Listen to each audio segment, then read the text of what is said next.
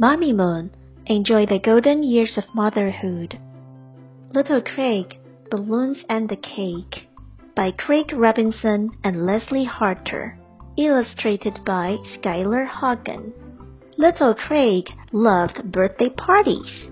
The balloons, the cake, the games, and prizes. But he didn't get invited to many parties. Until one day he was sitting at his desk when a bright blue invitation popped right in front of him.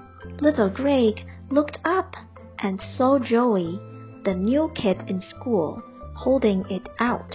Craig imagined himself at Joey's party. He'd walk into a sea of blue balloons. He'd eat a big slice of cake. He'd play the games and he'd win a prize. Craig looked at Joey and said, I'll be there. Joey smiled. Craig raced home after school that day.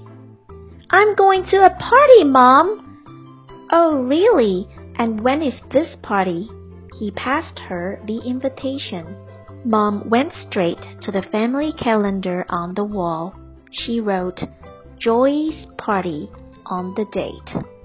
The next day, Craig zipped into the kitchen with a bright red envelope. It was from his friend Dan. Craig couldn't believe this was happening. Two birthday parties! I'm going to two parties, Mom. Let's put it on the calendar. Uh oh. Did you look at the date, Craig? Mom held out both invitations. They were on the same day at the exact same time. Joey's birthday party, August 23rd, 1 p.m., cake and ice cream, games and prizes. Dan's birthday, August 23rd, 1 p.m., skating and pizza. Craig couldn't believe it. He would have to choose. He said, Well, all my friends will be at Dan's. I'll just go that one. He went to the calendar to cross out Joey's name. Mom said, Hmm, you told Joey first that you would go to his party. You are only as good as your word, Craig. But it's up to you. You'll know what to do. Maybe being invited to two parties wasn't that fun after all. In his room, Craig got out a piece of paper. Dear Joey, I can't go to your birthday party because it is the same day as Dan's, He wrote in his best handwriting with his sharpest pencil. That should do the trick, Craig thought. Mom, can you please mail this to Joey? Mom read the letter. She said, Hmm, imagine you were Joey.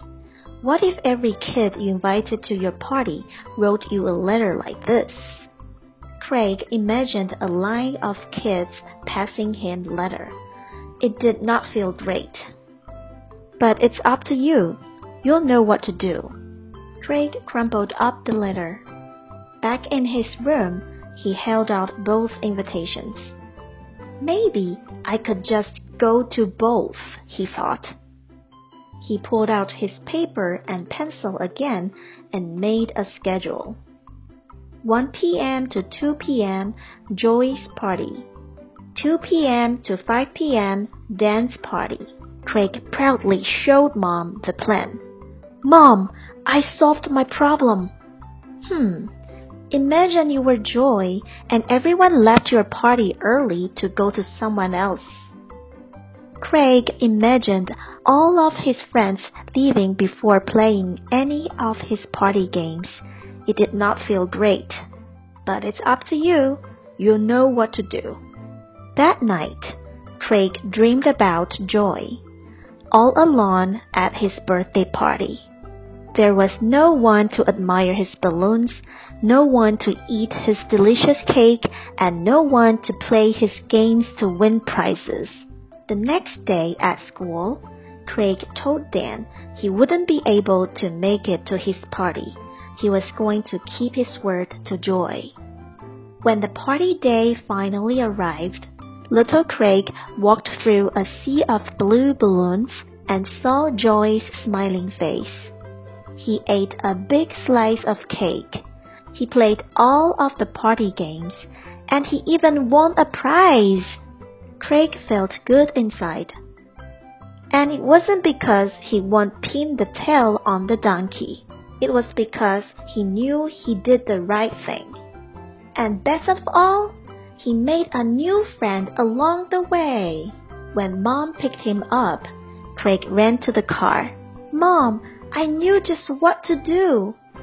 Mom hugged him. And I'm so proud of you, she said. Boys and girls, in this story, little Craig loves birthday parties. But when he gets invited to two parties on the same day, he has to make a tough decision.